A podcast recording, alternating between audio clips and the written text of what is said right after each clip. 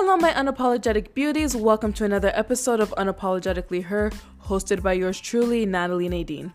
Unapologetically Her is a podcast created to not only tackle all things female and urban pop culture, but to empower, embrace, and educate the women of today's society. Welcome back to another episode of Unapologetically Her, the podcast that's for her by her. And for today's episode, I am joined by a three time breast cancer survivor and advocate, Miss Natalie Wilson. Thank you so much for joining me today. Thanks, Natalie. Thanks for having me. It's good to be here. It's good to be speaking with you.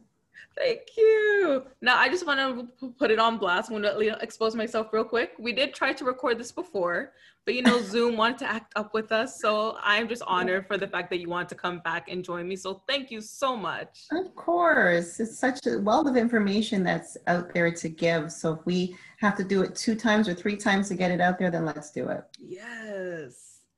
So, as you guys know, for today's topic, we're talking about breast cancer, being a survivor, her journey. Because I feel like this is something that you don't need to be a certain age to know about. You don't need to be a certain age to learn about. Probably the earlier the better. Like they say, like early diagnosis changes everything. So, if you know Absolutely. this information from early, it's going to do like a whole life, just, I guess, not even early whole life journey, but life changing. Whether you mm-hmm. experience, someone else experiences it, whether someone else can learn from this Right. Everything just kind of works its way together. Yeah, for sure it does. Earlier the better. Definitely use hit the nail on the head um, with that. So yeah. we uh, started out early, started the education system, start with our, our young daughters and nieces and, you know, granddaughters. We got to get, get the information out there sooner. Exactly. So before I jump into the topic though, I want to know how are you with COVID everything going on. You know, 2020 has just been a mess, but how mm-hmm. are you? Mm-hmm. You know, I, am good. I'm good right now. I um, uh, September, October were really crazy busy months. Of course, back to school for the kids um, and getting our heads wrapped around what that's going to be like. And um, October, of course, is Breast Cancer Awareness Month. So there was a lot, a lot of things that I was involved in and happy to be there to do it. So definitely not complaining, but um, the self-care piece is, is huge with me. And yes. I, I took uh, you know, a good week off of being very involved with social media and just recouped and rested um, because, you know, what good, what good am I if I'm not healthy, right? Exactly actually um, took a little staycation in Toronto um, just last weekend. I, I booked a, a, spa and I booked a hotel room for myself. Okay.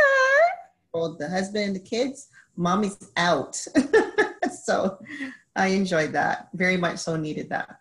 I am so here for that. Yeah, Who says yeah. you have to travel? Forget the plane. Just find a nice little Airbnb hotel and just yeah. weekend. It's it's so amazing, like what we have in our own backyard here in Toronto. I like, you know, I scoped out Kensington Market and I was like, wow, this is what this place is.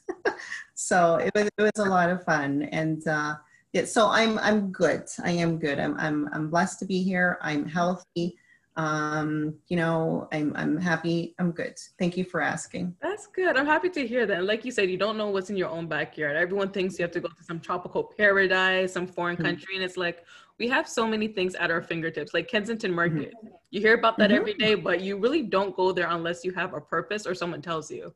Yeah. so that's actually cool that you brought that up yeah no. it's been a couple years. Yep yeah and that's why i sent my daughter there last weekend. She went there with her friends. So i was like go and check it out yeah. Oh, I love it. so my first question for you is taking you back to your first diagnosis, what was your initial reaction? Can you kind of walk us through that moment? Was there any kind of signs, symptoms indicating that you had cancer? So um, yeah, I'll, I'll walk you through that that moment.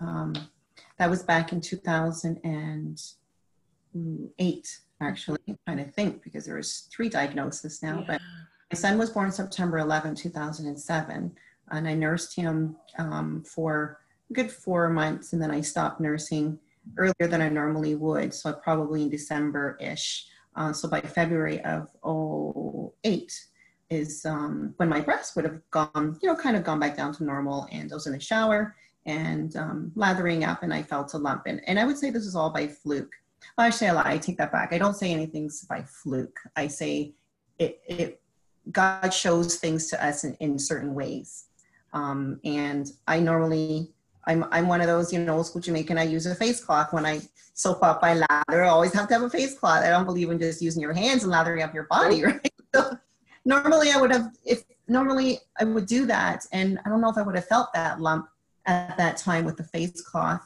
lathering up, but I, w- I was using my hands. And as I came over my breast, I felt a lump. And I, I, th- I said, this is not normal. This is not um, part of what my, my breasts normally feel like. And, and I will say that I was not one of those regular people that felt my breasts on a re- every month basis. Um, I didn't know all this growing up. I wasn't taught that. You know, my doctor never told me that. My mother never told me that. Grandmother, you know, nobody really said this is what you do. Do your self check. Know your body. Know your breasts. Mm-hmm. Um, I felt the lump, and immediately I made an appointment with the doctor. I had a mammogram and ultrasound. Um, they both came back saying it was nothing, but I knew this was not nothing. And I pressed, and she got me in to see um, another doctor who said, you know, okay, there's something there, but let's wait about six months. So now let's fast track into the bottom, say, uh, maybe August, July, August of 2008. And we had, I had a lumpectomy. It was removed, and that came back to be ductal carcinoma in situ. Um, so if, for those who don't know what that means, ductal carcinoma in situ is an early grade um, cancer normally, and it's uh, most oftentimes uh, non-invasive.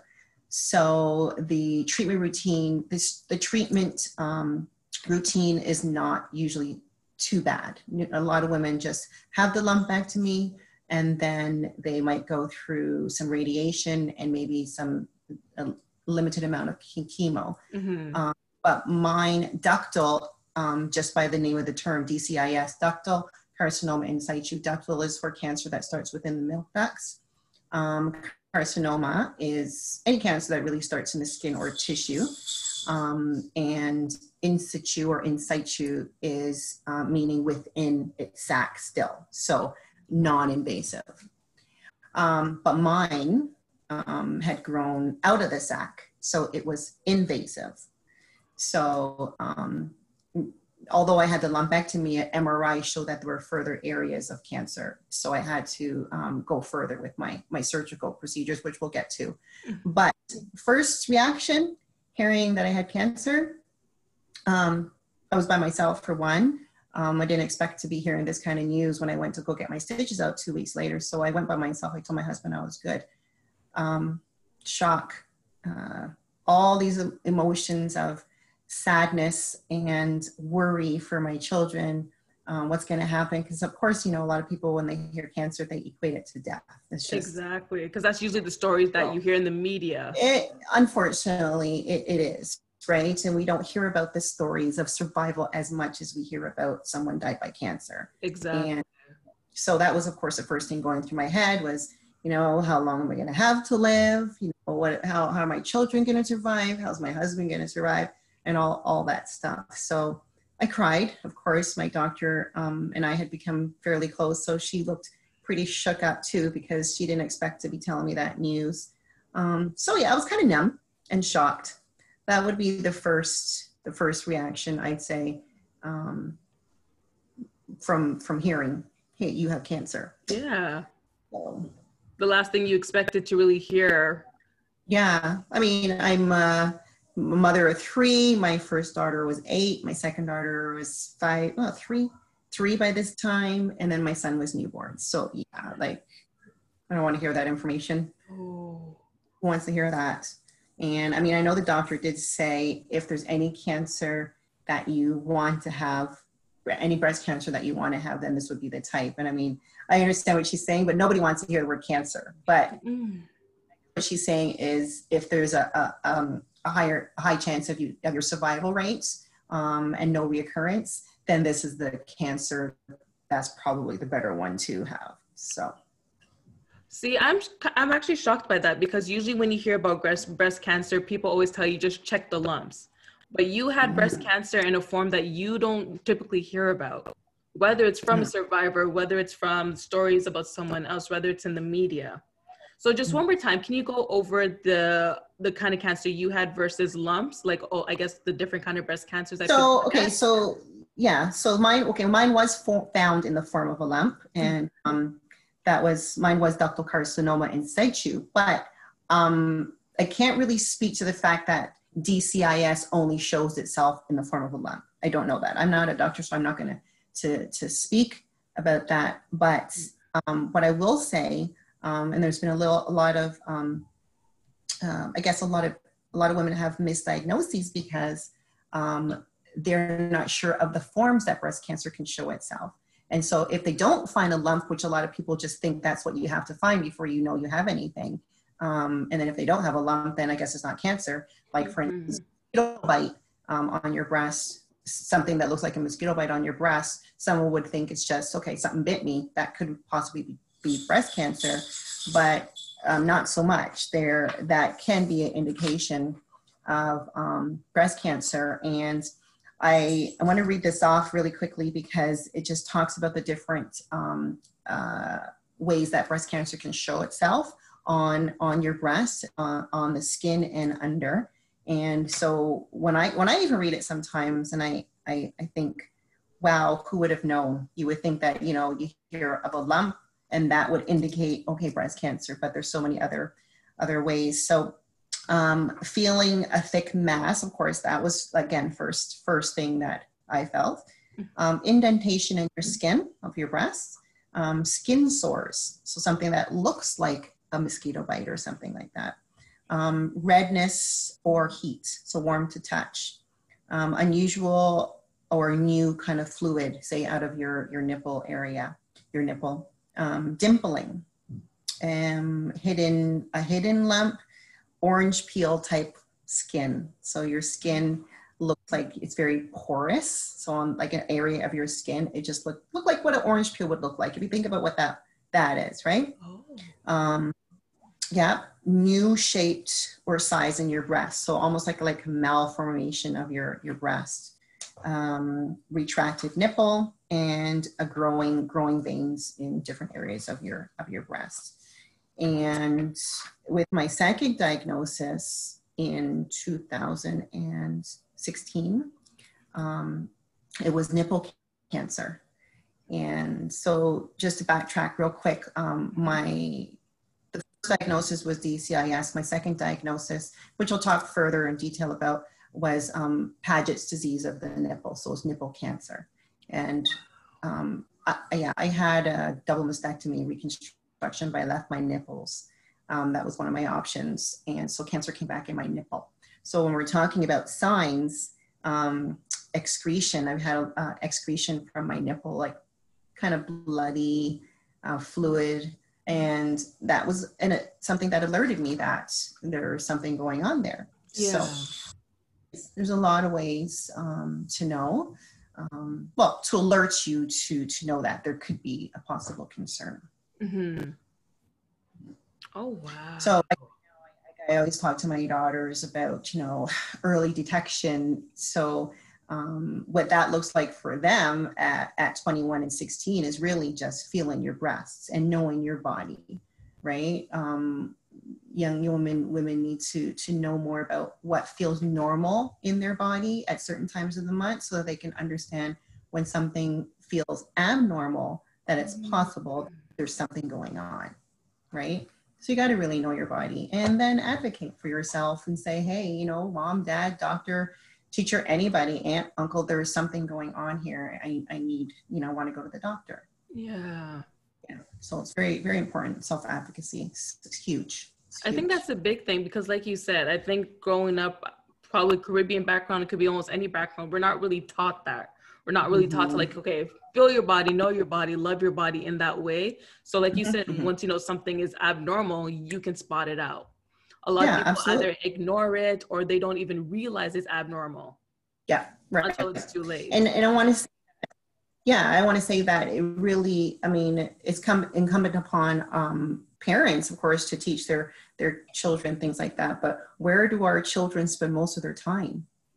At schools right? So I think that you know programs need to be entered into um, the health um, courses or the health programs that teach you know young women and young men about the diseases that um, are very common that can actually take your life. You know, we learn a lot about STDs and you know um, healthcare and how to I mean sort of home ec and how to cook, how to take care of a you know a rubber baby and all that kind of stuff. But it's it's like you know what about these things that are likely um, uh, situations, diseases, ailments that are are going to be um, are, are going to affect you know yourself down the road. So I think it's important to get that information into the, the school systems and get our get our get our children um, educated. No, I absolutely agree. Mm-hmm. Absolutely. Mm-hmm. There's so many. I feel like, personally speaking, there's a lot of things in school that they teach us, which mm-hmm. I don't think is necessary unless you're going into that profession. But these mm-hmm. everyday things, everyday occurrences, it might not be everyday for you at the moment, but you don't know yes. when you're going to come to that point where you're like, yes. I wish I knew this ahead of time. Yes. Yeah. Yeah. Yeah, yeah for sure. So my next question for you is because you mentioned you have three kids. You have two daughters and a son. Mm-hmm. So can you tell us how your kids handled your diagnosis? How do you talk about this with your children? Well, um, it's different. It was different for for me at different stages because, again, my first diagnosis, my children were young, and then eight years later, they're of course all eight years older. Um, so when they were young, um, I didn't tell them in detail as I did, you know, eight years later. So in 2008, for instance, um, I don't think I really said much to my children about it. I was just, you know, like again, my daughter, my first was eight, my second was three, my son was newborn. So, I mean, what do you say, right? Um, I just know that they saw mommy in and out the hospital, so I had to tell them something. So um, I didn't use the word cancer because um, I know, again, just like an adult, children hear that word um, and they think cancer, they think death, right? And the only one that probably would have thought that would be my my older daughter, and I didn't want her to think that way, right? Because um, with that stress, you know, really, you really have to be careful about how you go forward with um, the support system when it comes to the children um, when a parent is dealing with an ailment such as that, because it can um, bring about other um, problems, you know, behavioral problems and um, uh, learning um, problems if you don't deal with it right. And I don't think I was any mind frame really to be a, a counselor to my child because I needed help myself. You exactly. know what I mean? I, I wasn't. I was in this phase where I was like, boom, like I have cancer. Oh, and I'm trying to focus on how I'm going to get better. So we really didn't get deep into the conversation with her. She just knew mommy's not well. Um, we'll be okay. I will be okay. Um, and you know, after all my surgeries, I come come out of them, um, and she'd see that I was okay. You know, they see that I was up and them. So I think they they they learned that over the years that cancer is not necessarily a death sentence, um, and you can come out of it and and grow from it. Um, so when it returned um, in 2016, the two times, because that was when my second and third diagnosis were shown, they were older. So now my son now at this point would have been 2016, uh, maybe 10, 10, yeah, 9, 10. Mm-hmm. And then they were all a little bit older. So my second daughter was five years older and and sorry three years older than him and then five years older than her. So they were at the age where i needed to sit down mm. because my concern was they're hearing the word again mommy has cancer um, second and third time. Now they're older. I'm sure they've heard a lot more about it over these years. What does it mean that mommy has it again? I didn't want them to fear you know, about a reoccurrence and that this time it's, I'm not going to be so lucky. So I sat with them and I explained to them what this type of cancer was, um, what the survival rate was of my type of cancer, because it was important to explain the differences between that type of cancer and say lung cancer or, you know, another type of cancer. Um, and that, you know what, I'm going to be here. And by the grace of God, I will wake up from each surgery and I will I will be here to to support them and and raise them as long as God wants me to be. But what Absolutely. what I started to do was make them also understand that um, not to be afraid of death, you know, and not to be afraid of um, the, the stages of healing that one has to go through when they're stricken with an ailment, because that is the natural progression to get from, you know, broken and depressed to finally at a place where you're well with it. You're going to go through, mm. through emotions and and through um, the healing processes. And, and it's not only you as a survivor that's going through it, your family's going through it too. Your partner, your children, they're, they're all going to um, have to find ways to cope with it. And um, I, as I matured in my healing process, if you will, um, I learned that I needed to support.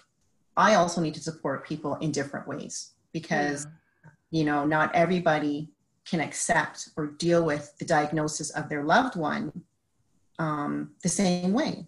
You know, like for instance, that my husband, he was very kind of introverted and just kept everything to himself. And yeah.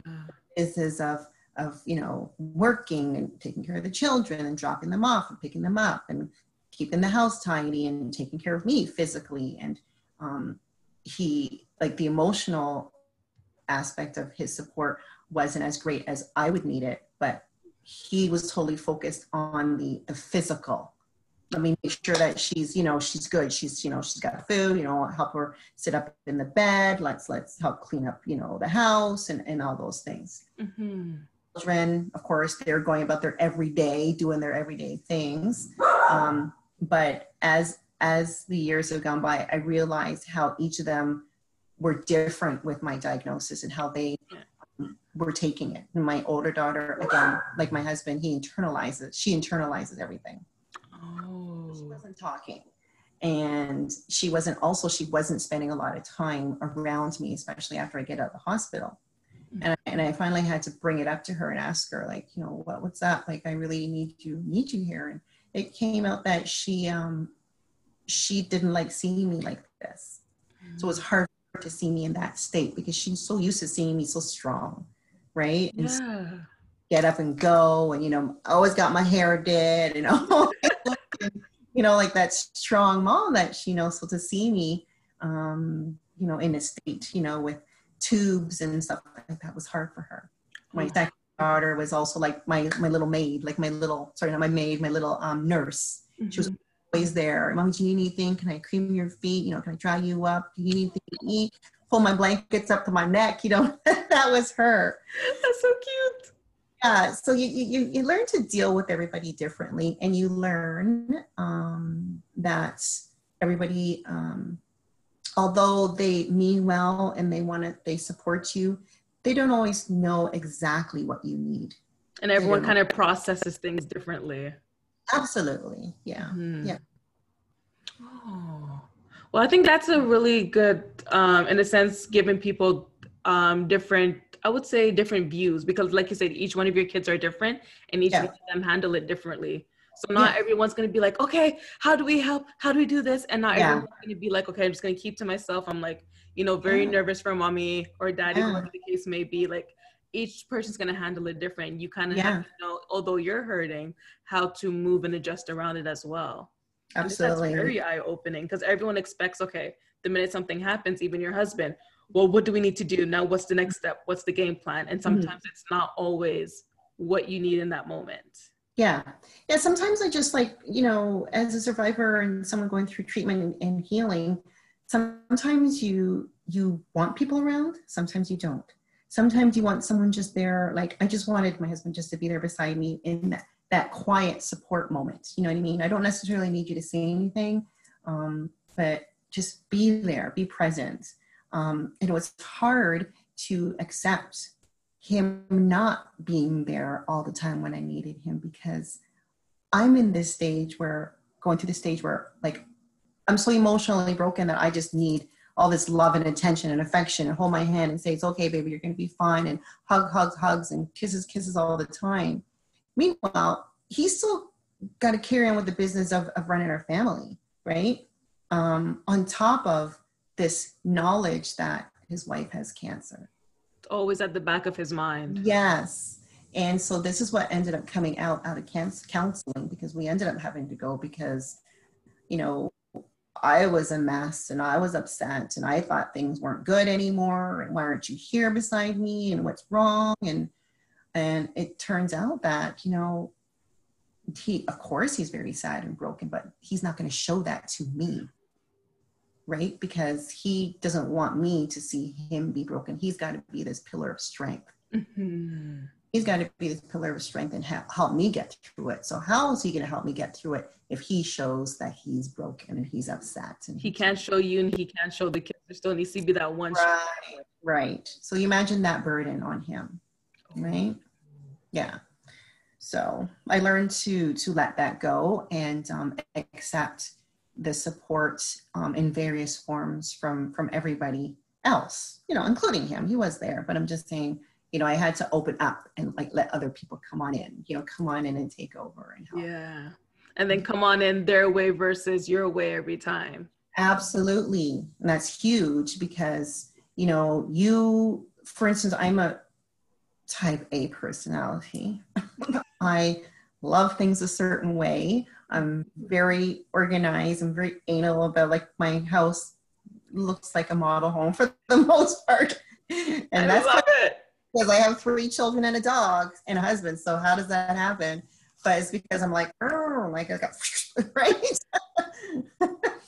but um, it was hard for me to allow people to come in and, and kind of just take over while I'm laid up in bed, right? Because it meant that dinner is going to be not not what I made, or it's going to be you know cooked differently, or you know I'm going to have to have someone else into my private surroundings, like clean my bathrooms and my toilets and stuff like that, and that was like outside of my comfort zone, right? Yes. Not and it, once I learned to let it go, it was the best thing for me because I would literally like getting myself up out of bed, you know, holding my breast with one side and like cleaning with the other. And as soon as I come in from the hospital, I, you know, instead of going to my bed, like organizing the kitchen and like I needed to stop doing that. Like everybody's like, Natalie, go to your bed. Yeah. And it's the it's the it's the the piece of um, learning how to let go um, and knowing that the self-care piece is very important and mm-hmm.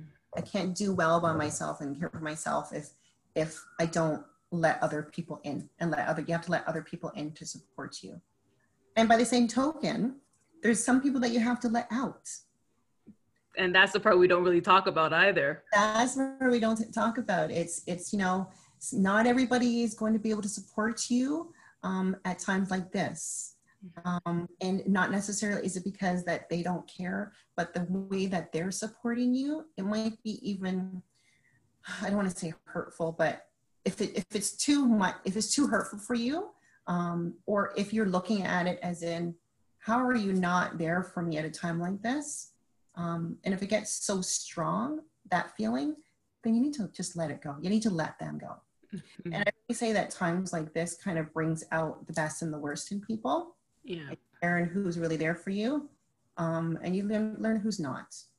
And it might just be for a temporary period that they're not there for you, and that you guys might find yourselves back together. Um, and whether it's friendships um, or family relationships, you might find yourself back together after it's all said and done. But dealing with the cancer diagnosis um, is difficult for everybody. And it's difficult for the breast cancer it's difficult for women because of the nature of what it affects. Mm-hmm. and it doesn't affect you um, physically but removing a part of the female anatomy your breasts are something that we all look to as women as a very very definite part of our female anatomy of our um, of our, our, our physical beauty. And so, for those that can't imagine, imagine not having your breasts anymore, and think about how that will affect you mentally. Oh yes. Right. And so that that's a whole different ball game. So, you know, going through reconstruction, it's it's not an easy process. It's not an easy decision, first of all, to remove your breasts. Um, and, and secondly, it's a combination of physical healing and emotional healing. Mm-hmm. Yeah, for sure. Well, actually, you just tied into my next question because you talk mm-hmm. about the um, the breast reconstruction surgery. So actually, Mhm. can you go into depth as to what that process is like? So, and then what are some of the common misconceptions um, with all the options that were given to you? Would you still pick the option that you did, knowing what you know now? Okay, so I'm gonna have to break it down to a few parts because I had several surgeries. As I don't know if I said this already, but I've had 22 surgeries to date, um, and that's because And this of- is dating back for since 2008 to Yeah. now. till February of this year. Um, because of complications with my um, reconstruction, as well as the three different diagnoses, which kind of brought me back to surgery each time.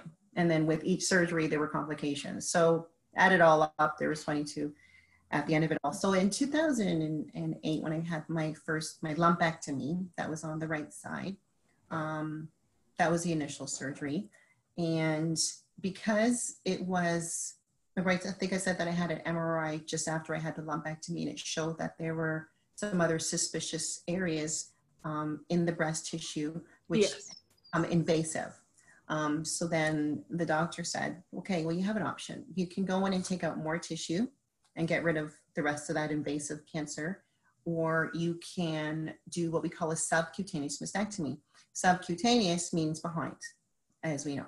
So, so you would leave your nipples and then go in behind and take out 95% of your tissue and fat and muscle. Okay. So what they did was they did one breast edit. Well, I had said, and this is this is something that a lot of women will will say they agree or they disagree. Um, is I was like, if you're doing one side, go in there and do the other.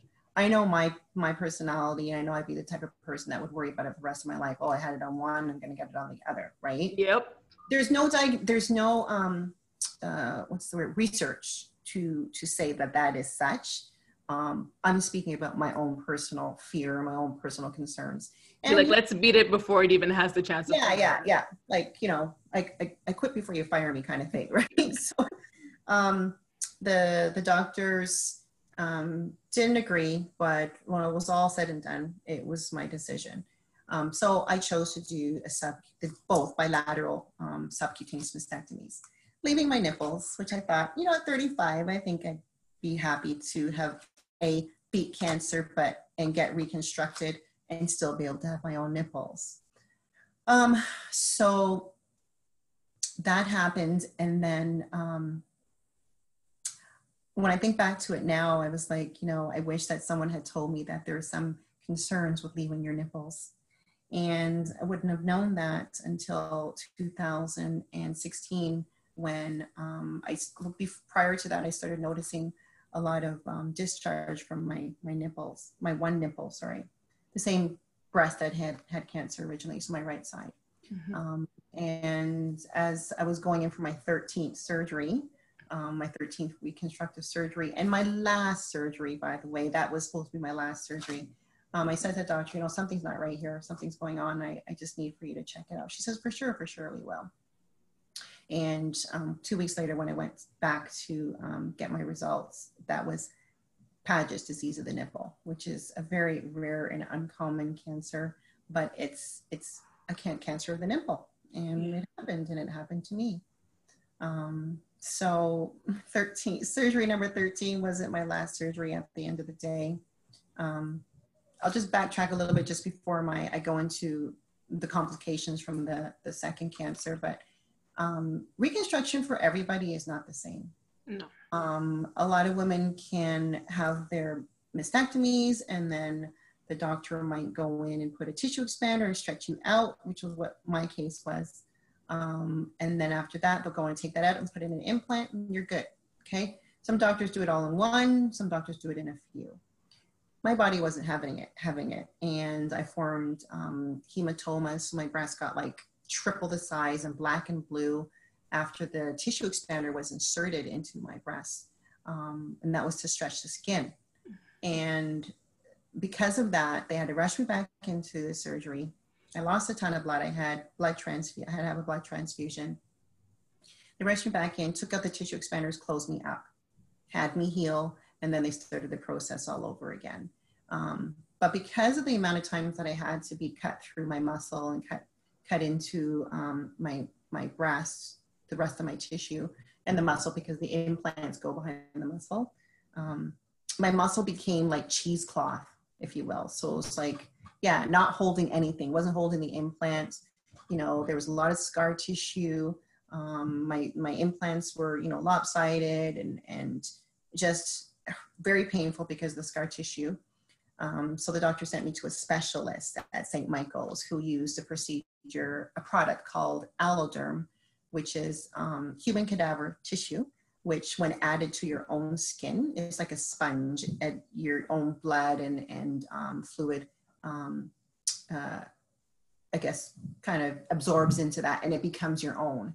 And so that was to help like build a hammock to hold my implants. And then there were several fat grafting sessions.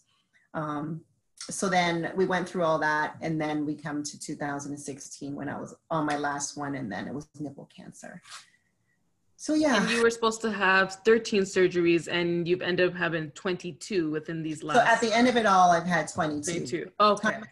By the time I got to my second diagnosis um, with the nipple cancer, I had had 13 at that. That was my 13th surgery.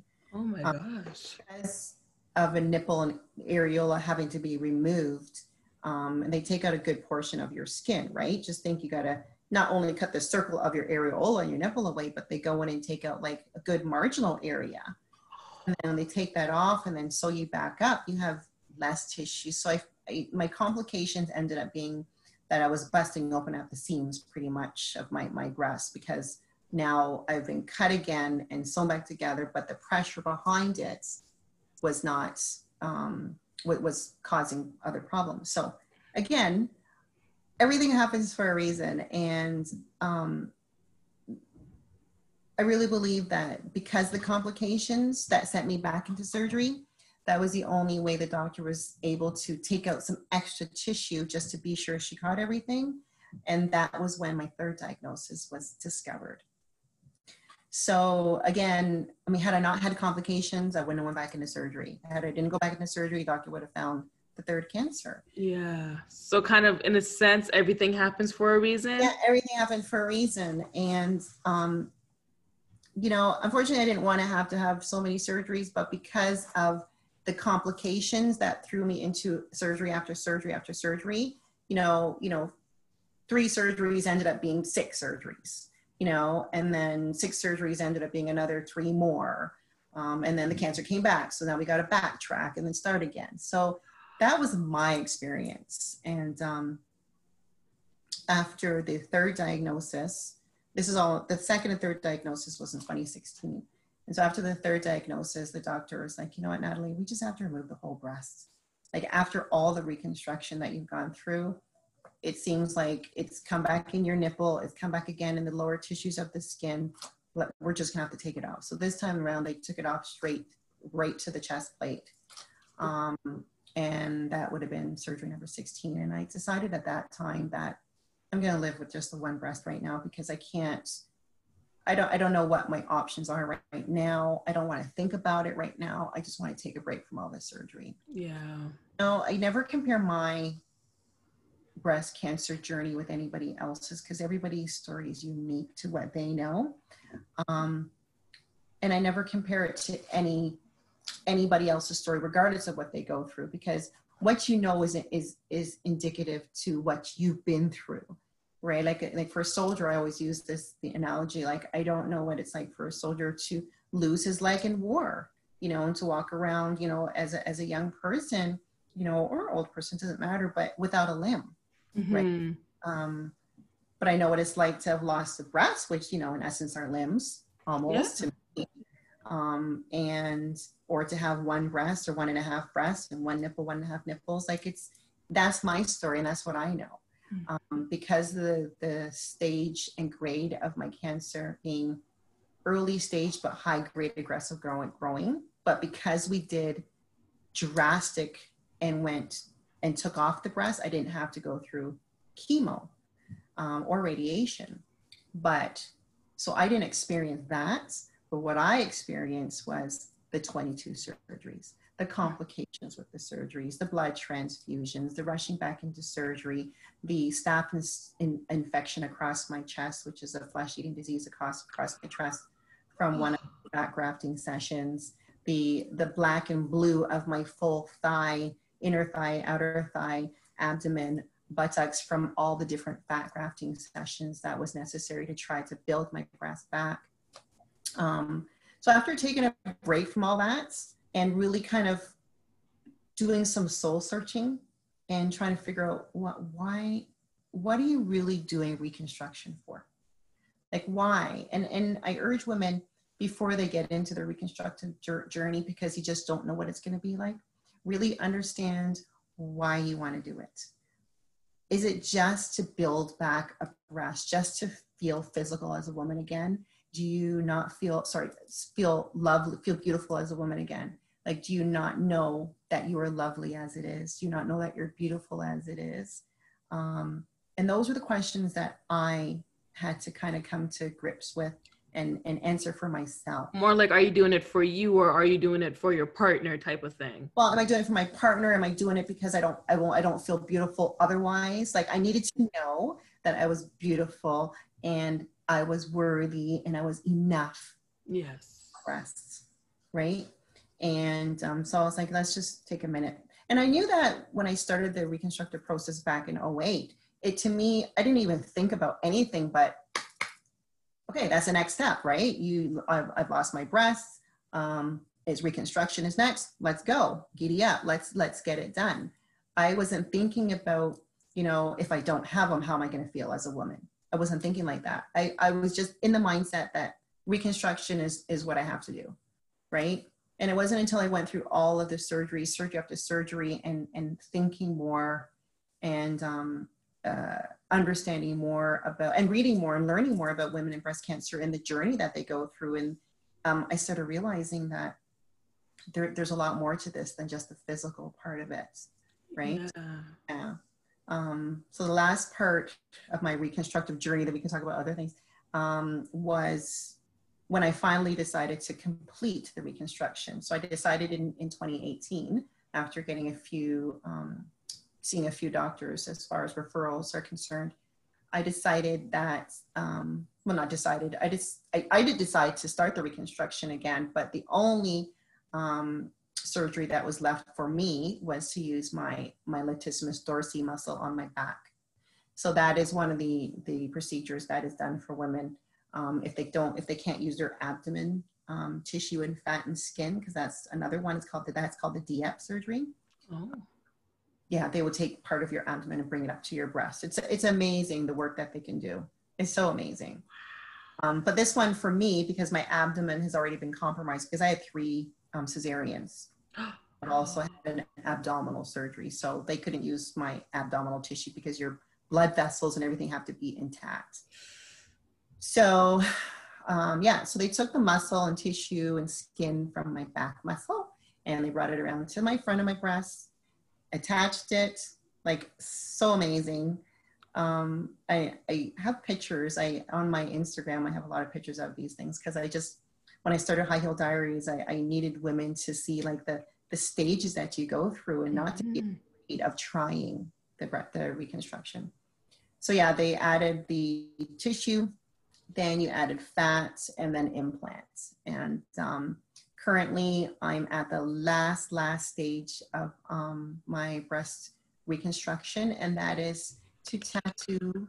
Yeah, thank you. Tattoo um, on my nipple and areola. So I'm, I'm, I'm a woman at um, Cosmetic Transformations in Peterborough, and um, yeah, she's she's began the process of giving me back my two little circles on my boobs.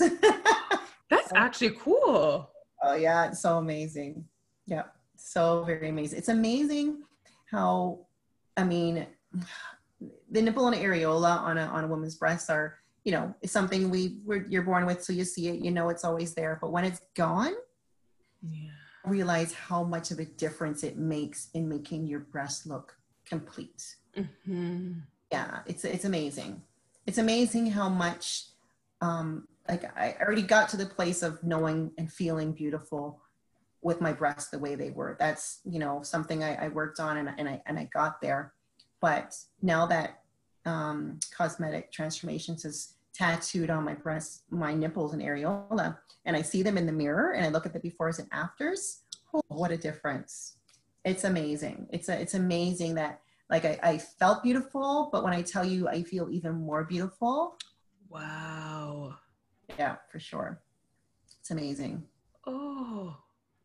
Yeah, there's I'm- a whole industry out there for all different parts of reconstruction. It's like it, you just don't know. And I think this is the thing that women are afraid of is because they don't know. Um, and so I, I urge them if you don't know if or not you want to rebuild or if you want to rebuild but you don't know which way you want to go you know talk to people get your doctor to let you talk to people to other women you know get on social media read other women's stories and and do your research for sure. Yeah you can't really just take everything at face value anymore. No no no. no you can't. You know it's very important. Get your get your information. And i always say that there's there's always a ton of options there for you but not all options are right for you.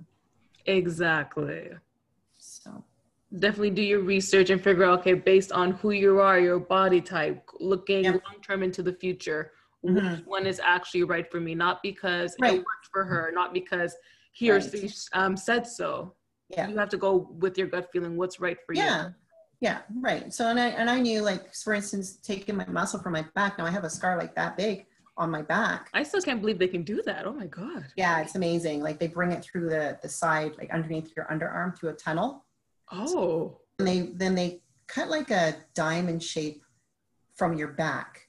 And remind, I'm reminding you that it's muscle, tissue, fat, skin. So it's a piece of your, your back. And they keep it attached to like vessels, like blood vessels and veins and stuff like that. And then they make a tunnel under your arm and they bring it around. And then they cut, you know, the same, it's like a puzzle. So they cut and open a piece on your on your breast and they attach it.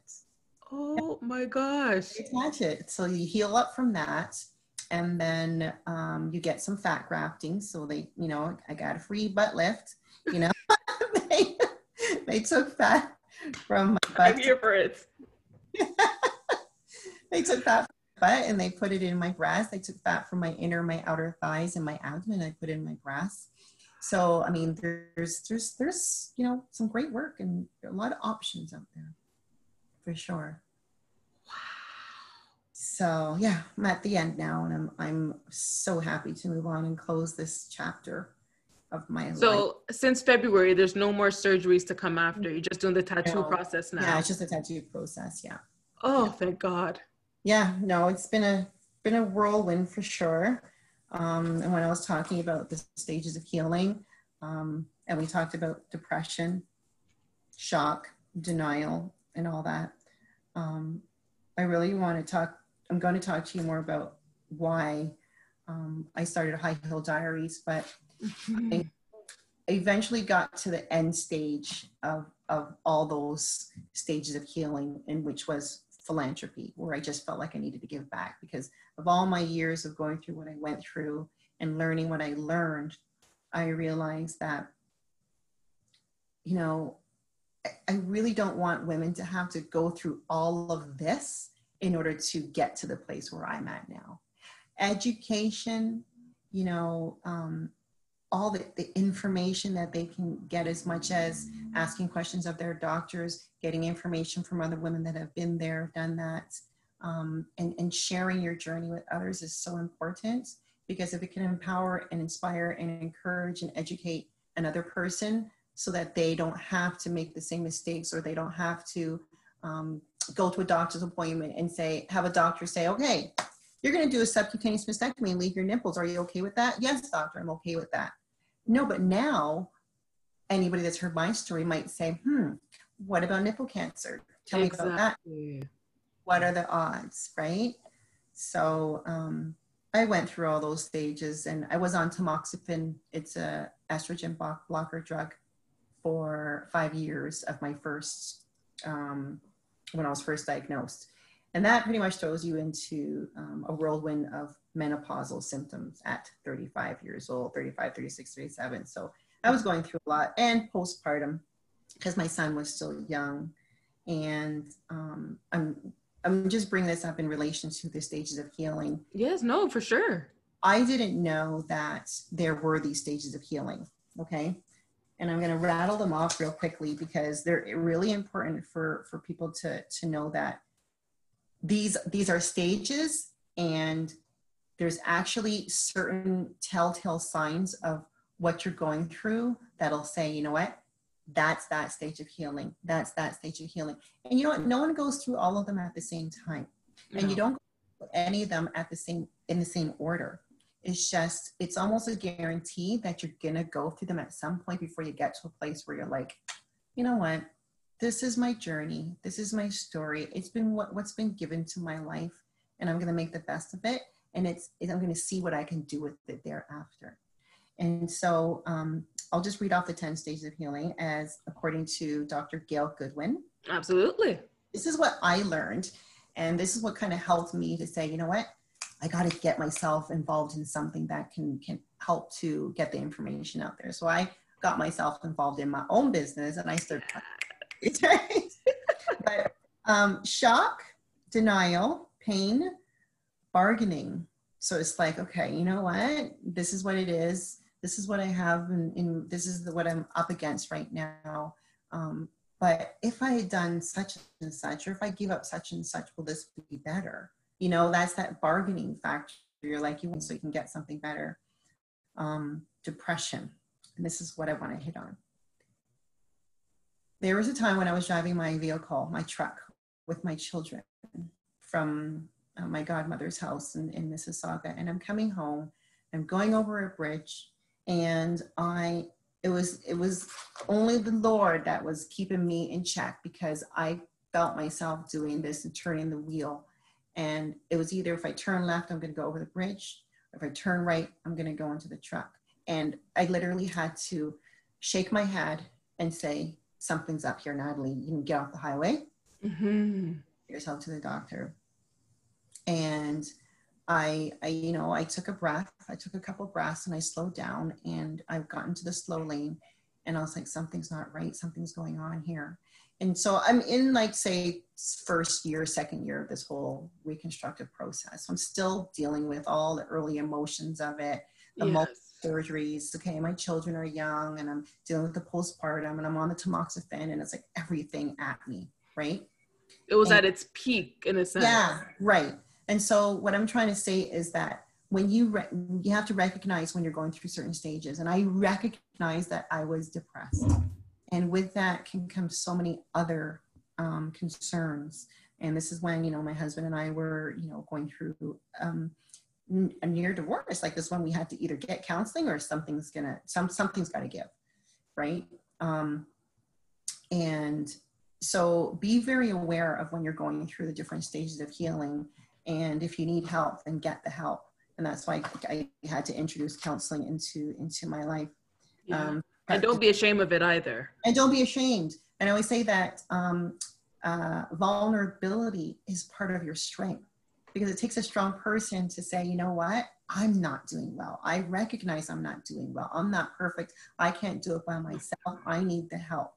Right? Yeah and I became a certified coach practitioner, a life coach, um, after I started High Heel Diaries because I learned so much that again I needed to impart that information to, to others. But I also realized that there were people that want to share their story and they want to open up and talk and they recognize that they have an issue, but they just they, they don't know how to get there.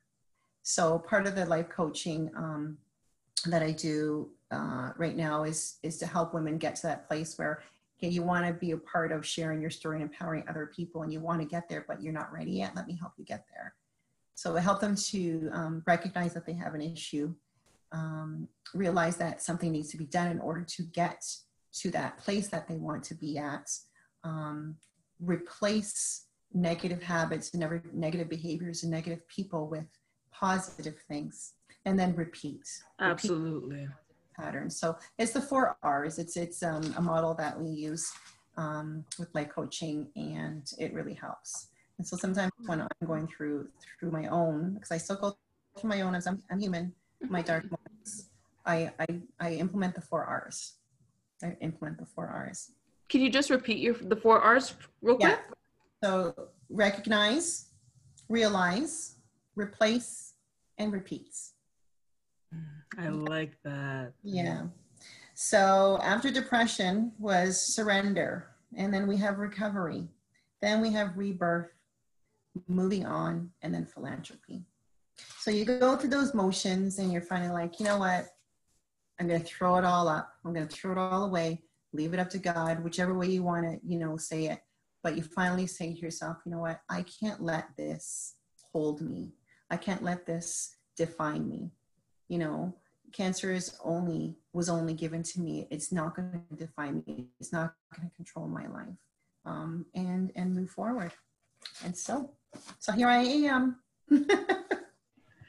See, I just love that you're able to just so confidently talk about the story. You can laugh, you can cry through it. And the mm-hmm. fact that you're using your story and your message, it's almost like yes, it's and again, it's always going to be something in a sense negative that happened to you, but it's some it happened to you for a reason. Absolutely. Yeah. Yeah, it happens to me for a reason. And um, whenever I do, say I, am motivational, I'm a motivational speaker, and whenever I do um, have a keynote speaking engagement, I always started off by explaining that my my can't my my my journey didn't start with my cancer diagnosis. My journey started at birth with everything that I went through in my life. Little, small, happy, big, doesn't matter, whatever kind of moments they were, right? And, and for everybody, their journey starts then. Your, your, your destiny is written out for you when you are conceived. Mm-hmm. Right? And I really believe that I was being prepared for something greater when um, I was 29. My sister was shot and killed at 24. Oh my God. My condolences. Oh my God. Thanks. And so we lost, you know, my younger sister and with no answers. There's no, it was, there was no answers, no closure right? And I never thought I was that person. I'm very emotional. I'm like, if you, I don't know, look at me wrong, I'll cry. so I was one of those people that I was like, how am I ever going to get over this? Mm-hmm. How do with the death death of my sister? I was miserable all the time. I cried. I was sad, sad, sad. And but you know, I was carried through. I was. And I shortly after that, within a year, my uncle became ill with brain cancer. He died. Um, shortly after that, my grandfather, or I think it was vice versa, but with my grand, all within you know a short period of time, my grandfather. Um, six months after my sister passed, I got pregnant. Um, I was pregnant for four months, and then I lost it. So all these things, I believe, were in preparation for something greater to come, which was mm-hmm. my own physical, personal journey with my battle with breast cancer. And I think God was just preparing me. Like I really believe that He chooses His um, what's the term? He chooses His biggest, His greatest soldiers for His hardest battles. Yes. And I think He He knew that I'd be able to do something. Or He's preparing me to to turn around and do something with my experience. And and so here it is. Wow. See, once you explain kind of like your backstory mm-hmm. to that, I, yes, mm-hmm. a true definition of that. Yeah. Yeah. You know, I always think that, that, you know, life, you never go through life unscathed. Um, and it depends on what you dealt with, what you deal with in your life that kind of builds your resiliency, builds your character. Um, you know a lot of people can can take issues that happen like bad things that happen in their life and either take it and run with it and make something positive of it or they can let it turn them into this you know horrible mean hateful um, woe is me type of person yes and, you know i guess coming from you know strong parentage and a very strong mom i always knew that there there's no room for woe is me. You have to pick up and get up. And you got to get going and you got to you know have your moments yes. Mm-hmm. but you got to put on fix your crown put those heels back on and get moving. It's like you said you can't let it define you. Right. Absolutely. Yeah absolutely not. Whew. i feel like i just need to take like a breather for you. Oh my gosh. Yeah it's, it's um it's a good feeling. Um high Heel diaries are we going to talk about high Heel diaries or are you going to yeah yeah Actually, baby. your baby. Yeah, before I before we get into your baby, I really want you to just tell us real quick. How do you do a proper self examination? Ah. Mm-hmm. Mm-hmm. So, well, the, the key is um, to to lie down. Um, I don't know. Can you see me well right now? Can you? Yeah. Okay. So you lie down and you put your arm behind your, your head, Mhm. and you get your your three fingers, Mm-hmm. and you just kind of go around your breast and just move around, Oh. go around in circles, and kind of press in, move around, press in, move around, and do it a few different times throughout the month because you have this thing they call feel it on the first. Um, but if you only feel your breast on the first of the month and you don't feel it, say, in the middle and at the end, then you only know what your breast feels like at the first of the month. Oh, I see what you mean. So know what your breasts feel like at different times of the month. So you can say, okay, during you know menstruation, my breasts feel this way. During ovulation, my breasts feel like this way. Um, and you know during another time of my month, it, it, doesn't feel like anything. Some women have fibrous breasts. Some women have the breasts that feel the same all the time. So, but the point is, how do you know when something feels odd if you don't know what the norm is? Right? So that's um yeah, go around in circles because right now for me, um, mammograms and ultrasounds do nothing for me. I mean, I have no more breast tissue. Um, I have implants and then fat grafting, so um, I can't have a mammogram. Ultrasound might find like a um, a, a lesion, but yeah.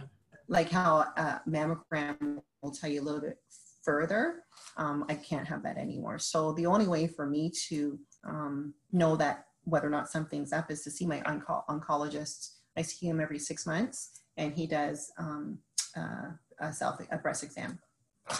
So that's and I just have to be in tune with my body. I have to know what feels normal. If I don't feel well internally, I've got to speak up, you know, and just pay attention to it all.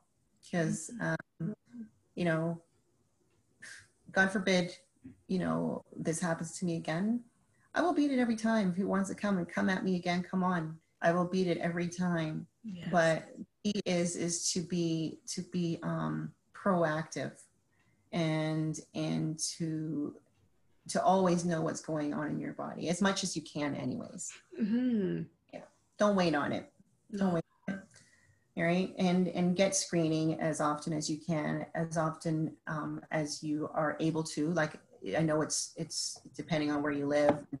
You know in the united states it's different because they have to pay into into this these kind of things. In canada we're lucky to have you know um, the healthcare system that we do have and we are allowed to get mammograms like every certain amount of years. Um, but in between that just Yeah. and know what's going on. Absolutely. And like you said, you always, in a sense, encourage your daughters as well. Like it does, you don't have to be a certain age to start examining yourself, to start checking. Yeah. No, no, no, you don't. Just, just know you, you when you once you have rest, it's time to learn. That's that's what I say. You're you're a young woman and you're starting to show. Um, it's, it's time to to start learning about that and, and understanding um, the correlation too between in your re- reproductive system with your your breast and your your ovaries and your your uterus. Because oftentimes, if a woman has breast cancer, there's a higher chance of uterine and or ovarian cancer. So. Wow. Oh, so now gonna start doing them. Be like, okay, it's the first of the month, it's the middle, and the end. I know. To know Yes. throughout the entire month how you Yeah. feel like. Yeah, yeah. Just know. Do it at different times. First of the month is great because at least you're doing it. Period. Like, and I'm glad there's that awareness that's out there because it makes women that didn't even think about doing it at all at least say, you know what? Okay, at least I got to do it once. But yeah, I'd say do it more than once for the month. No, Sure. I absolutely agree. Mhm.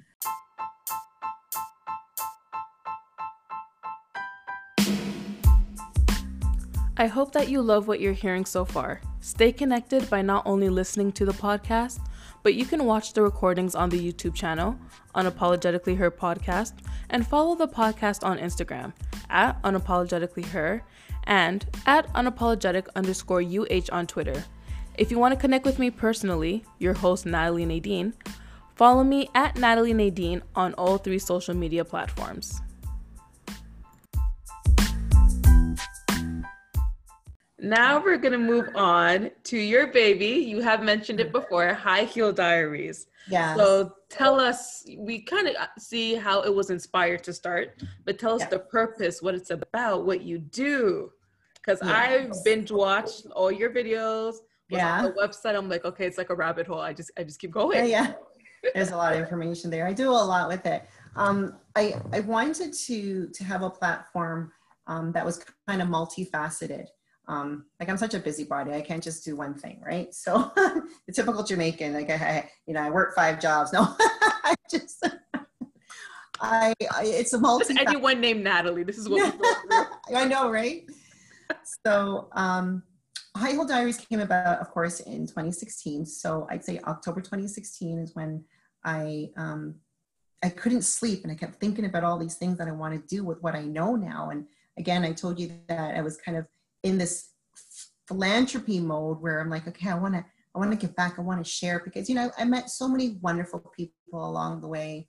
So many doctors and nurses were so kind and so good to me and a lot of my friends were just really great and family and, and they were asking me a lot of questions and it got me some of them i didn't know and a lot a lot of them i didn't know and a lot of things i was able to give them information on and it felt good because you know i've sent quite a few people to the doctor because they felt a lump and they weren't sure and they they leave either finding out that it is or isn't something but like i feel that i feel good because i played a role in that you know so when um, I was talking with my girlfriend one day at my bedside, and she was like, and I was talking to her about, you know, what I learned, and she's like, Natalie, you should really do something with this. You're, you're you give such great information. And I was like, yeah, you know what, you know what, I should. I'm going to.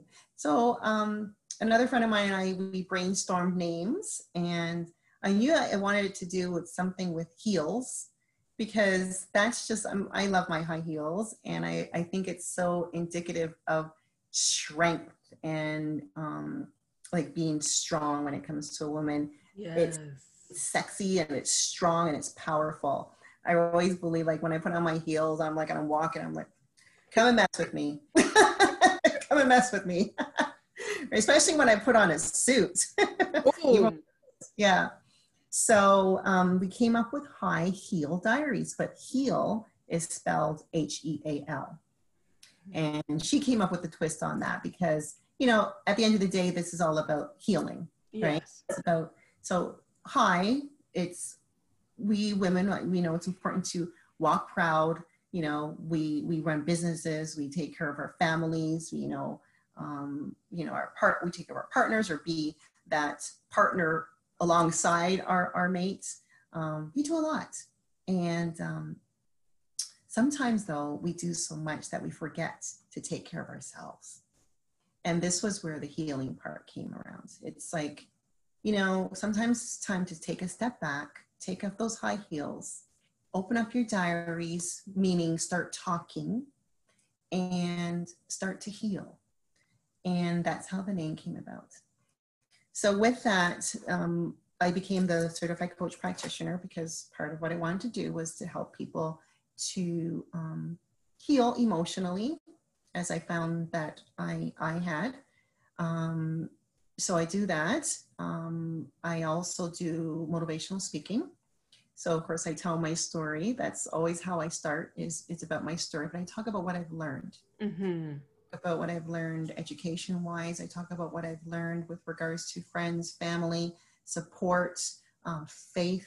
Of course, there's none, none of this is possible with, without faith. And for me, I really believe at the end of the day that um, I'm only here because of one, one, one being Exactly. better than everybody else. Um, and um, gosh, what else do I do?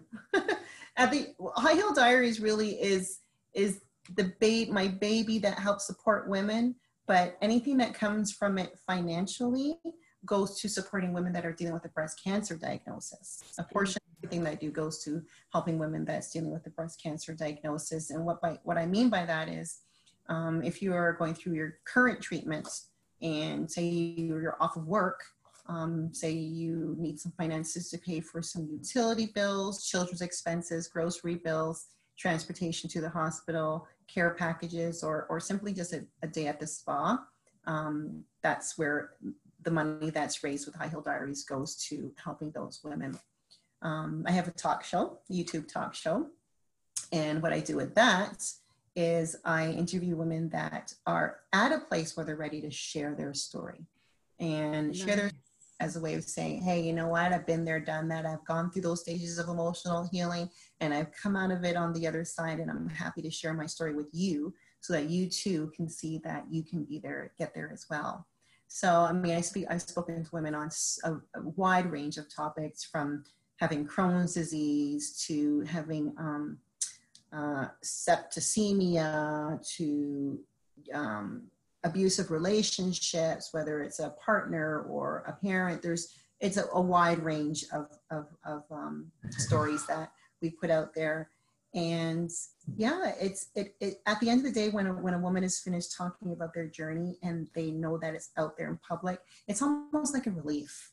It's like this is not only my burden anymore. It's not a burden anymore. I've just shared what I've learned with the world and if someone can learn from me like leaving when they leave you know the interview room they're always so happy and they're always like it feels like so that good. load off their shoulder yeah. they didn't even yeah. know they had they're like yeah they're like i've never i haven't spoken about this like this before you know and it feels so good for them and i'm just happy to be a part of that Mm-hmm. Okay, what else do I do? So I believe in um, the whole look good, feel better aspect of of healing um, and that when you look at yourself in the mirror and if you you like what you see it helps to heal you within as well and so bringing in my my background of, of um, decor and color and and makeup um, I, I'll do make makeovers. So if you're, you know, whether it's for a one-time event or um, if you just want a facial and, and, makeup just to make you feel good. Um, so I'll do that and, and skincare as well. So um, skincare treatment sometimes it just yeah. takes a little boost like that to make somebody get them out of their their funk you know? Yeah mm-hmm. so um and then i write. I'm an author so i write stories. And anytime i'm feeling empowered or inspired by something that's just happened whether it's an experience of mine or an experience of a friend or a family member i write about it. And so everything is on my website high heel diaries. And um, there's candid pictures of events that i've had. There's my stories. There's resources so anybody that needs um, information as far as cancer um, support systems, um, uh, support systems, and just resources, other resources, they're all they're all out there. So the biggest the biggest um, fundraiser that I do for High Heel Diaries is my breast cancer walk called High, uh, Walk a Mile in My Shoes. It's I do it every year. My on the third week, third weekend, third Sunday of August and oh, it's a fabulous event. We walk a mile in high heel, high heel shoes. I don't even know if it could get like past two meters, but go ahead. This sounds fun. yeah. I'll, I'll try to my hat. Just bring comfortable shoes because you're coming this year or next year. I side me up. I'm gonna be like, girl, yeah. we have somewhere to go. Yeah, yeah. So we walk a mile in high heel shoes, and again, it's to share and and talk about the strength of women and how again important it is to take a break when you need to take that break um, there's food, there's a ton of prizes, there's vendors, everything being about health and wellness. We have singers. So it's a great event. And so we, we make, I think the first year, which was 2018, mm-hmm. made, um, I believe it was like 3,500. Second year was bigger, made 6,000. And it all goes to the fund to help the women that are, are needing their current treatments. So it's it's a, feel good. Yeah, it's such a feel good um, business because it's it's nothing worse than feeling alone. It's nothing worse than being in a position where a you're going through this diagnosis. Now b you're you're you're you're you're suffering financially and you can't pay a bill, but you have no choice but to be off of work because you need to go through the treatment, right? So there there's um that's that's the way I support because I mean there's a lot of different organizations that fund um, non-for-profit uh, businesses like the Canadian Cancer Society. When when and then when we have say the Breast Cancer Foundation, um, they get a lot of funding and support, and you know that's great because it's important that we have that. But there's also that current effect when people are going through their diagnosis and their treatment yes. that, that the problems that you see right here, right now. You understand? Mhm. And when money goes to the big, you know, organizations and foundations, like I know they do stuff, great stuff with their money, but we don't know where it goes. We don't know what's happening. For Mm. instance, you know, if I have a family friend that I know, you know, they're suffering because, you know, one person, the, the, the, the mom is off of work and can't pay for their children's activities right now. Like, and you came to me and said, okay, my, my friend's mom needs help. That's such a good feeling to know that I've helped someone or that you have come to me to help someone that you actually know, you know? Wow. Yeah, I, I like that. Yeah. So yeah, High Heel Diaries is, it's, um, Never thought about it that way. yeah yeah it's very very dear to my heart um, right now i'm in the process of making um, a high heel diary wine bottle I don't have it yet so yeah so we're gonna have some wine um, and it's gonna have my logo and everything on it and proceeds goes to the cause so it's a you know it's not like you're just purchasing the bottle it's a donation Mhm. it goes to helping the cause yeah I love that. At least you are very direct with where the money goes. Because, like you said, the big organizations sometimes, oh, they hold it off for a special event. yeah Because the government goes to all these people, but you never really see yeah what happens after I hand you the Yeah. money. That's the thing. And you know, we we I did that several times, gave money to different foundations, and and I don't feel I, I'm happy to do that. Mhm. Um, but like I said, if I can help somebody in a small way that I see that I know or somebody else knows, if collectively, really, because really it's not only coming from me, if Mhm. collectively, when we have found a, a fundraiser and money is created and that money goes to helping these women. So collectively we're helping, right? Um, and you know when that money runs out i continue to do it and i just i use money from from my own pocket and i'm happy to do that because you know at the end of the day people have given of their time um, to me Yeah.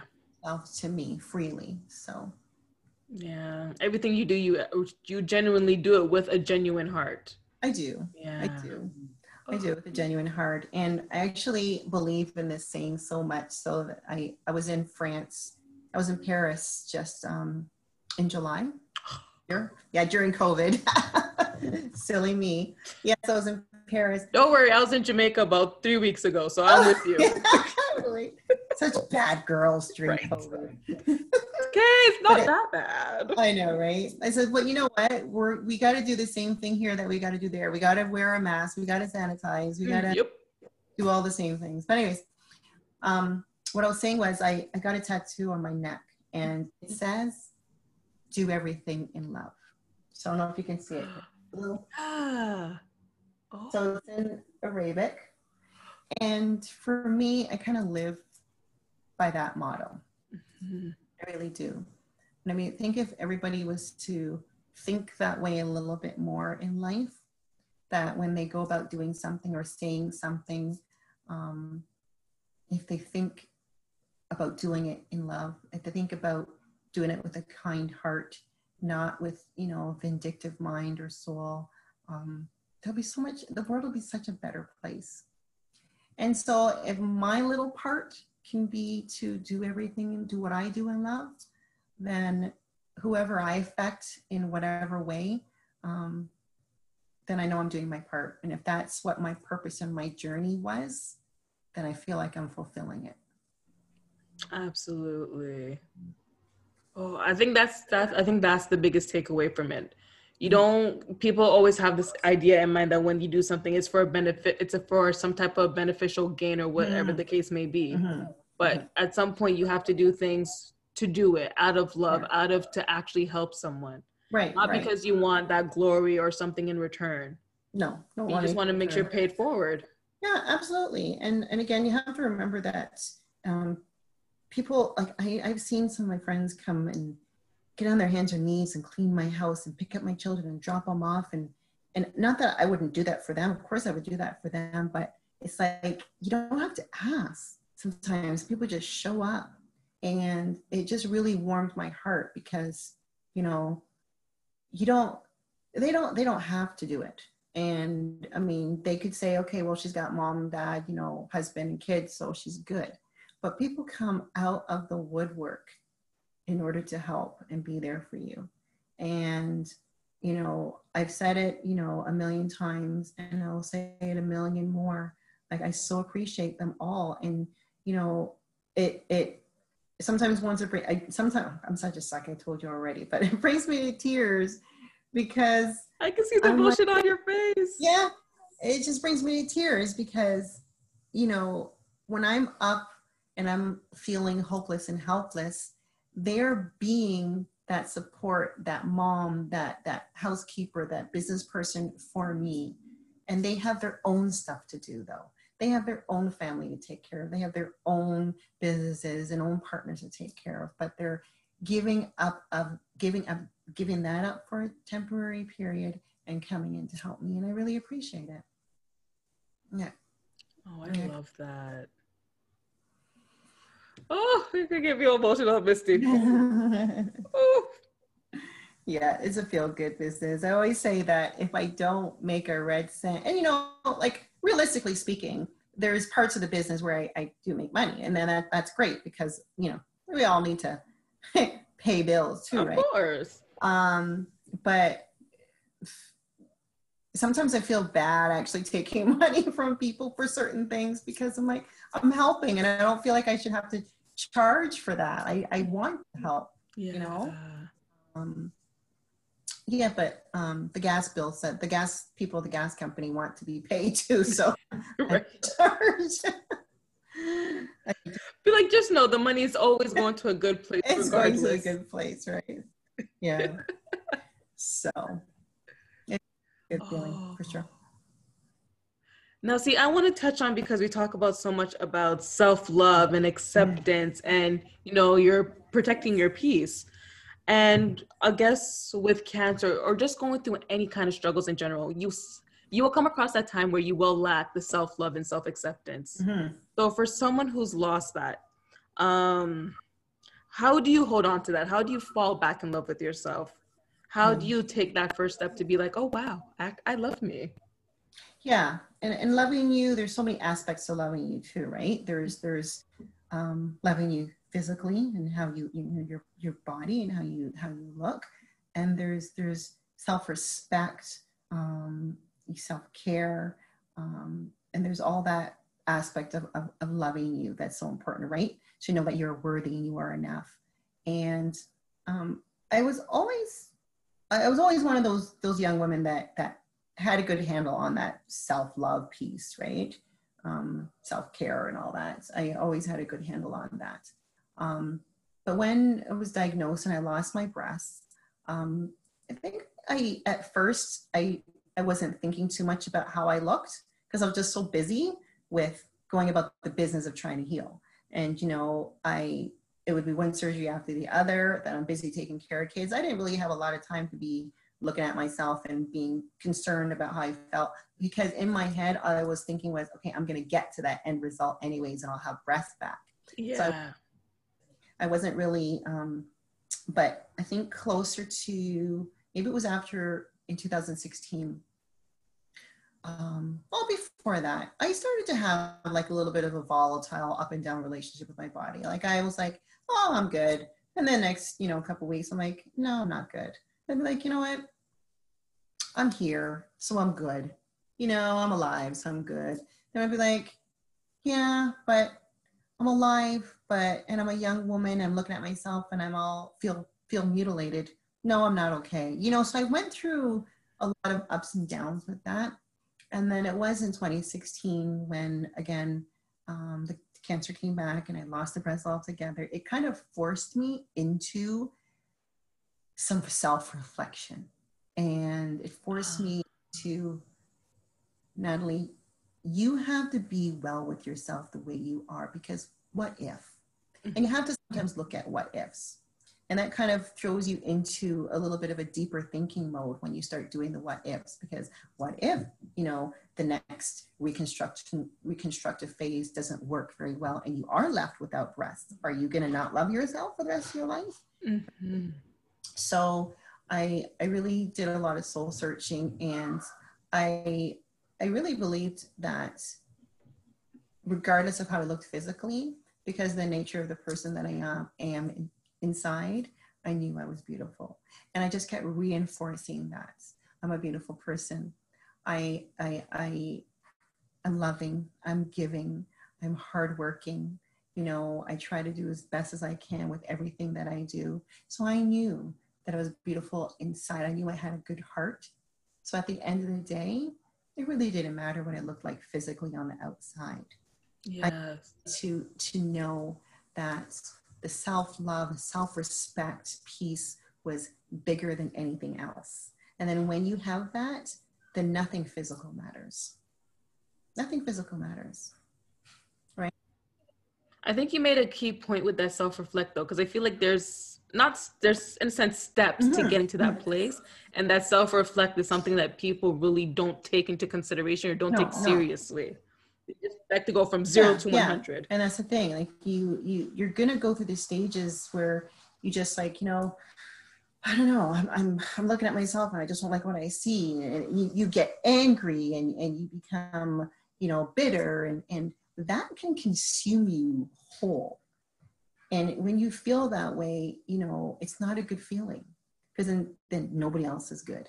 You're depressed and you're a dark place and everybody else is going to be miserable, right? So it starts with you.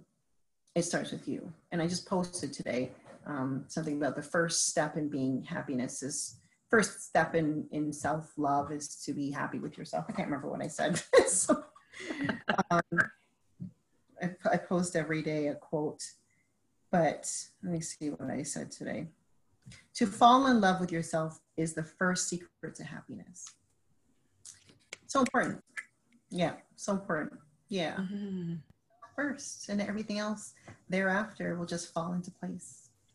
Oh, and see, and that goes for everything. You don't have, like, say, we don't, you don't have to be suffering from mm-hmm. cancer. You don't have to be going through these battles. These are just, this is a life lesson on a daily for so many, especially yeah. young girls. Yes, I was just going to go there. And I think if anything, that I'm happy that my children, I'm seeing that my children have learned is self respect and self love and self care. And to know that, you know what, you can do anything you set your mind to do. And it's no, it's such a, a cliche statement, but when you when you think about the gravity of it, and if you have that mindset, then you really can achieve anything you want. You really can. And you know, it's it's also me getting up and going after every surgery and after every diagnosis and, and getting up and going and still looking like, you know, I don't want to say looking like I'm okay because there's one piece of looking like you're you're okay, but then internally you're not.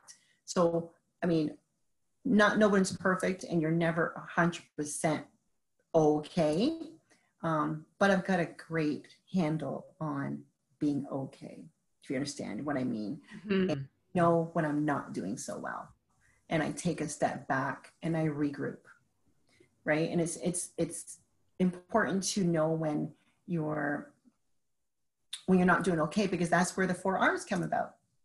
You know, when you recognize your problem, realize that something needs to be done to fix it, replace it with some better habits or better things or better people, and then keep repeating those patterns until you get to a better place, right? So it's important, I think, for young people to get a good handle on that. On that, um, the the mental um, health issue is huge in our society because there's so many things that are affecting our young people now. Yes. Whether seeing, um, you know, issues at home, whether they're seeing things on the news or in school. Um, you know, it's it's important to get that mental health piece in check. Yeah. Oh, that's that's that's a key takeaway right here. Mm-hmm. Definitely. Yeah. With every like you said, with everything that they get um that they see in media, family. Mm-hmm. Mm-hmm. We have to check on our young girls. We have to teach them self love from now because there's so many things where they see and they be like, oh, "But I want to look like her. Yeah. Why don't I mm-hmm. have this? Why don't I have that?" Yeah. And that's something that I feel like almost every girl mm-hmm. is guilty of, whether we can admit it or not. Oh, absolutely. Yeah. I, there was a time where you know because this is what society says we should look like. You know, there was a period of time growing up for everybody. I'm sure that you're like, okay, well, I'm not happy with my body because I don't look like that girl on, you know, in the magazine. Um, but, you know, I'm such a big advocate, especially now with having lost breasts um, and having gone through all the different reconstructive phases that I've, I've done a lot of um, uh, photography work for, for artists, um, magazine articles um, for body awareness because it's important to to be okay with your body as it is especially if that is where your body's going to stay then you have to be okay with it. Absolutely. So many different stages of breast reconstruction. I remember posing with the one breast. I remember posing with both but you know it showed the scars. That was actually just in zoomer magazine. Um, it's actually on stands right now zoomer magazine. There's um, a spread on scars. That was that black and white portrait right? Yeah. Oh loved it. yeah yeah. That was so empowering so empowering. And to be with all those people that were willing to show their scars. But really the piece was about um, the stigma behind scars but how we people people that are dealing with them are still strong and they found strength behind um, uh, strength after going through what they went through right? Um, yeah so it's it's huge the um, the piece of being being well with yourself and being okay with it. And it's not easy. It takes time to get there but the the point is uh, when you get there what you're going to do with it. Yes. Mm-hmm. just take it one step at a time. Yeah. Mm-hmm.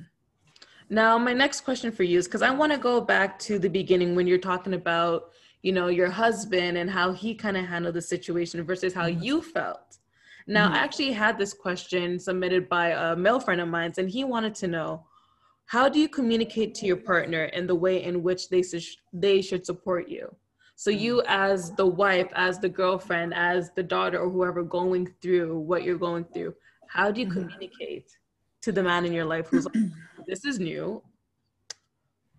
Well, you got to have communication whereby you actually speak because you know, a lot of times women assume that men should know just because they've been with them. Mm-hmm.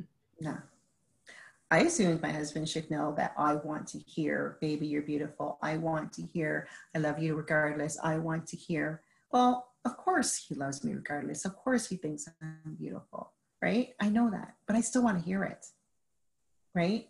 Because right now, mm-hmm well, not right now, but during the, the whole early stages and losing your breast, like self esteem for us women is very low, right? Very low.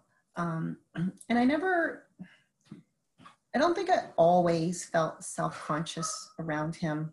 Um, you know, getting out of the shower or changing whatnot. I didn't always like. It's not like I said, "Oh my God, my husband's around. I got to cover myself because I don't like how I look." No, I mean, I just wasn't intentionally you know, walking around and flaunting my my my body either.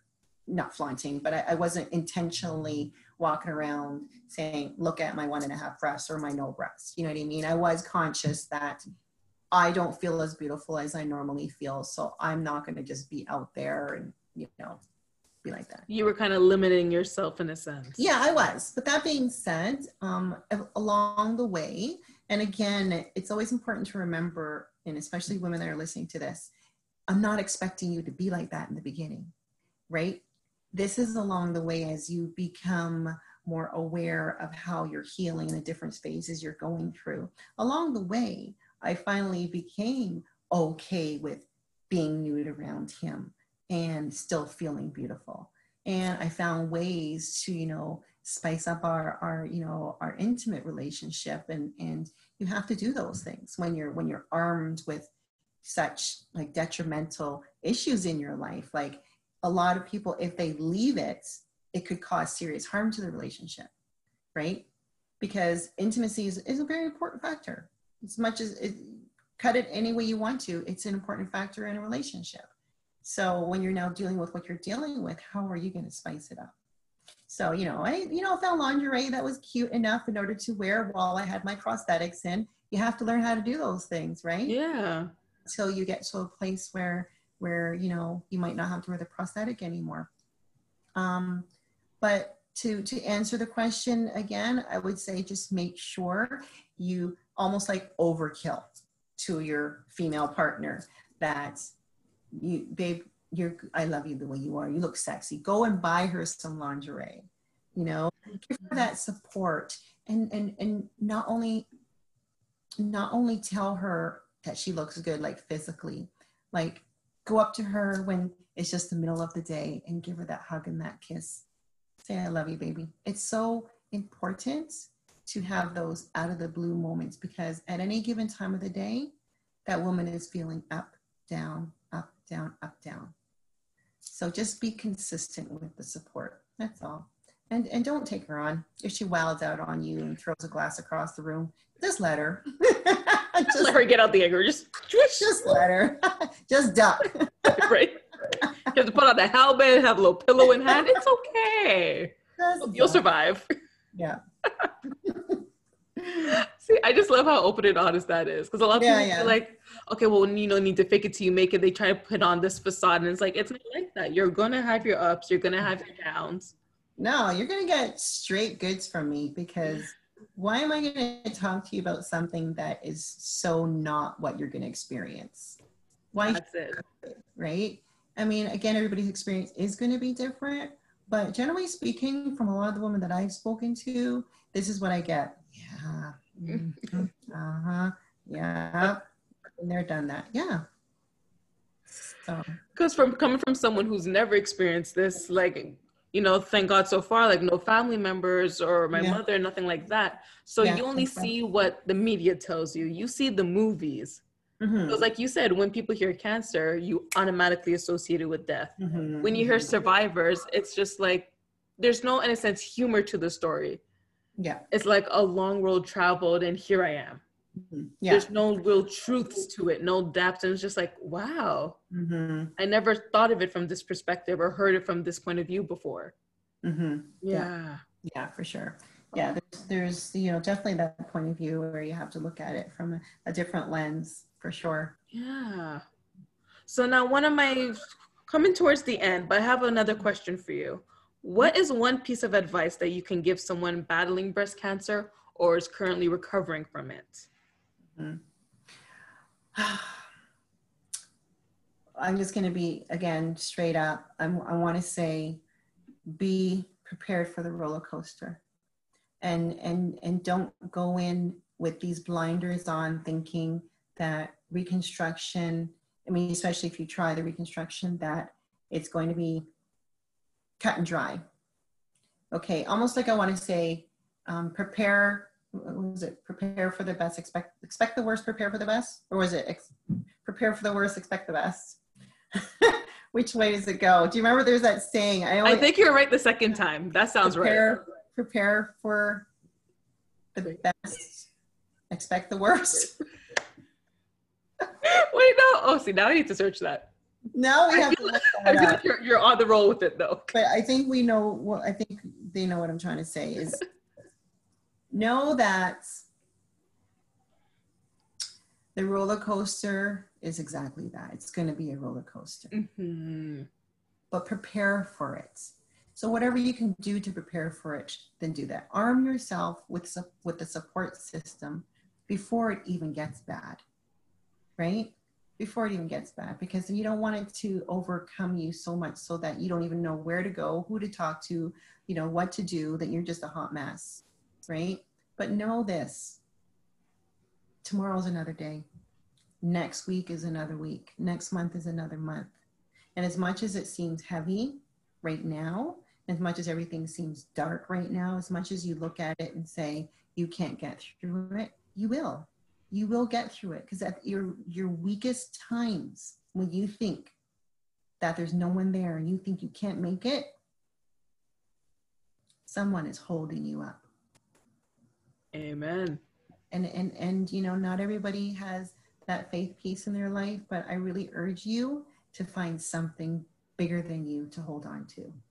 Find something bigger than you to believe in because you cannot do it on your own. And when you do that, you will be okay. You will know that you will be okay. And I say that because I and I say this all the time to people and you know sometimes they look at me like, "Well, how are you so okay with that?" I'm 47. Um, I've been dealing with this for, you know, since 2008. I have my children. Um, I've lived a good life. Um, but because of what I'm doing right now with High Heel Diaries and giving back and feeling the love and the support and giving the love and support that I give, if I was to ever be diagnosed with something that was terminal, if I was to ever go out on the road, which we never know what happens tomorrow, and not come back, I truly today can say that I've served my purpose here.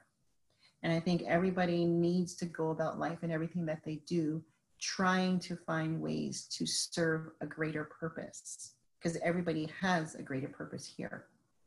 And now, if you feel like you're not doing anything to give back and to help, find something to get involved in. And I encourage, especially people that are going through treatment, um, to find something to get involved in to give back. Because what it does is it takes away some of the, the feeling of, I'm the only one. Yes. This is heavy for me. When you see other people around you that are dealing with it and dealing with the same thing, right? So that was that was huge for me when I was going through my treatment. Giving back was very, very important. So I worked with um, uh, an organization called Look Good, Feel Better.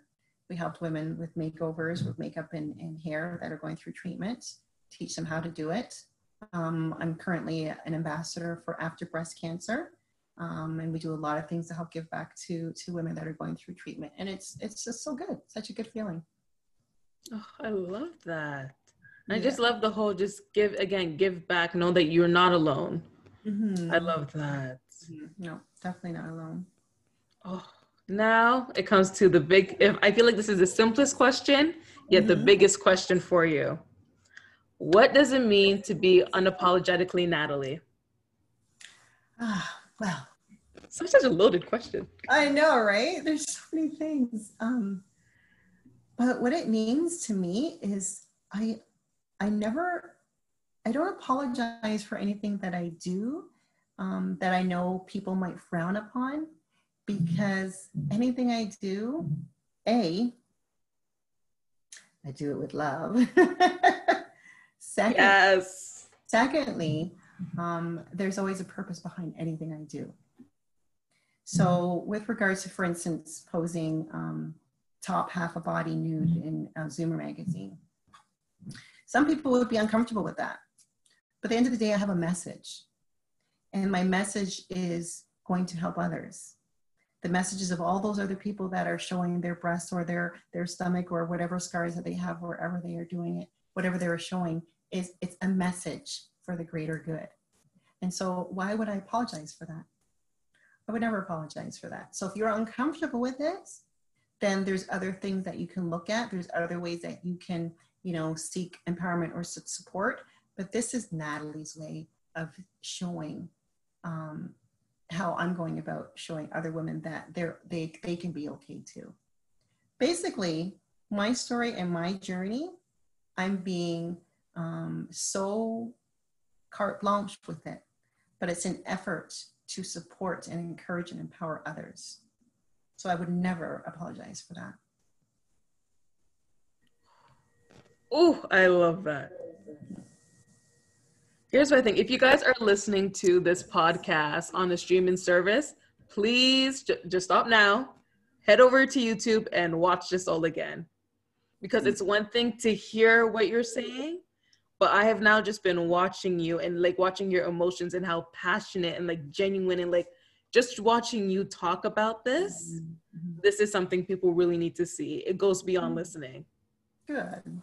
Oh. I hope I've I hope I've you know, given enough information to, and there's okay. so, so multifaceted. I, I want to inspire, I want to empower, I want to encourage, you know, with, with everything that I do and I say, there's, there's so many pieces that I'm, I'm trying to try to get it, try to get out there because um, that's what's helped me to be at a place where I am. Education, inspire, ins- mm-hmm. and, you know, stories from others and um, other women that were out there to empower other women. That's what we need to do. We need to do more of that. Yeah, I I agree. I yeah. agree. Yeah, hundred percent. Especially in a world now where everyone is trying to pin women against women, mm-hmm. we need that empowerment yeah. coming together, yeah, unity, for sure. for style. Yeah, I know, right? for sure. Yeah. And, um, you know, women in general, but I find that um, coming from my, my background, Jamaican background, um, we're so used to, you know, keeping things private and, and secret and not sharing with one another. And, you know, and, and rightfully so, because sometimes, you know, women can be chatty Cathy and, and share information, you know, outside of people that they're supposed to keep it within. Um, mm-hmm. So for far too often, you know, you've always learned to, you know, keep your business to yourself. Don't share, don't open, you know, and I'm here to, to say the opposite. Yeah. Be the opposite. Open up and share, but find the right people. Find That's the, it. And right. That's what the, the key is, is to have the right person, the right friend, the right therapist, the right, you know, confidant and, mm-hmm. and talk it out, talk about it. Yes. Oh. Oh my gosh. Yeah. I'm about to like watch this, listen to it. Yeah. gonna show my mom and Bo be like, okay, so all of you watch, learn, get your notebooks ready, yeah. share to everyone. A lot of information, but yeah, it was so great. Lot, but the way you delivered it is what has me glued to my seat right now. Be like, I have no more. This is not enough time. I know, right? I hope people don't get bored and be like, this is too long. Don't shut this off. Uh-uh. Y'all need a break. Go ahead, take your break and come back. Right. But this is an episode. Neat. I like. I think that right now this is my favorite episode to date. Mm. Learned so much, but the way you delivered it is just like, wow. Oh, good. Good. Oh. I'm about that. I'm happy about that. I'm so sad to say this, but this concludes today's episode of Unapologetically Her. Thank you so much again, Natalie, for joining me today. Mm-hmm. And before we go, let them know where they can find you, all your social medias, your website. Just you know, let let them know everything. Go let ahead. Know everything, everything. so, um, Instagram is you know my biggest uh, form of social media, um, where I put everything that I'm doing on Instagram. Um, every any source of information you'll find there. So everything is High Heel Diaries pretty much. If you want to find me, just put in High Heel Diaries. and don't forget Heal, H-E-A-L.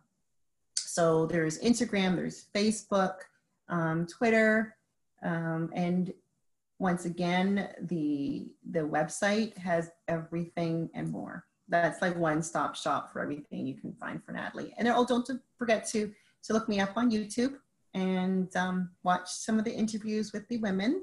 Yes. And like and subscribe and share the information. And it's High Heel Diaries on YouTube as well, right? Yeah, everything is High Heel Diaries. Perfect. So yeah. you you guys make sure you hit that subscribe button. I know you'd be on YouTube. Get off Netflix. Go on YouTube. Watch and subscribe. Learn, learn a thing or two. yes. Yes. It's a great site. Yes. You guys, thank you so much for listening. If you would like to hear from Natalie again, or if you have any comments, questions, or podcast topics, hit me up on social media at unapologetically her on Instagram and at unapologetic underscore UH on Twitter. And don't forget, you can listen to us on various streaming platforms, and that includes, and it's a long list, Anchor, Apple Podcast, Breaker, Google Podcast, Overcast, Podbean, Pocket Cast, Radio Public, SoundCloud, Spotify, and YouTube. Once again, thank you all so much for listening. Thank you for joining me today, Natalie. Oh, thank it was an honor. Oh, thank you, Natalie. thank you. And hopefully, you guys will tune in for a new episode. Much love. Peace. Bye. Bye.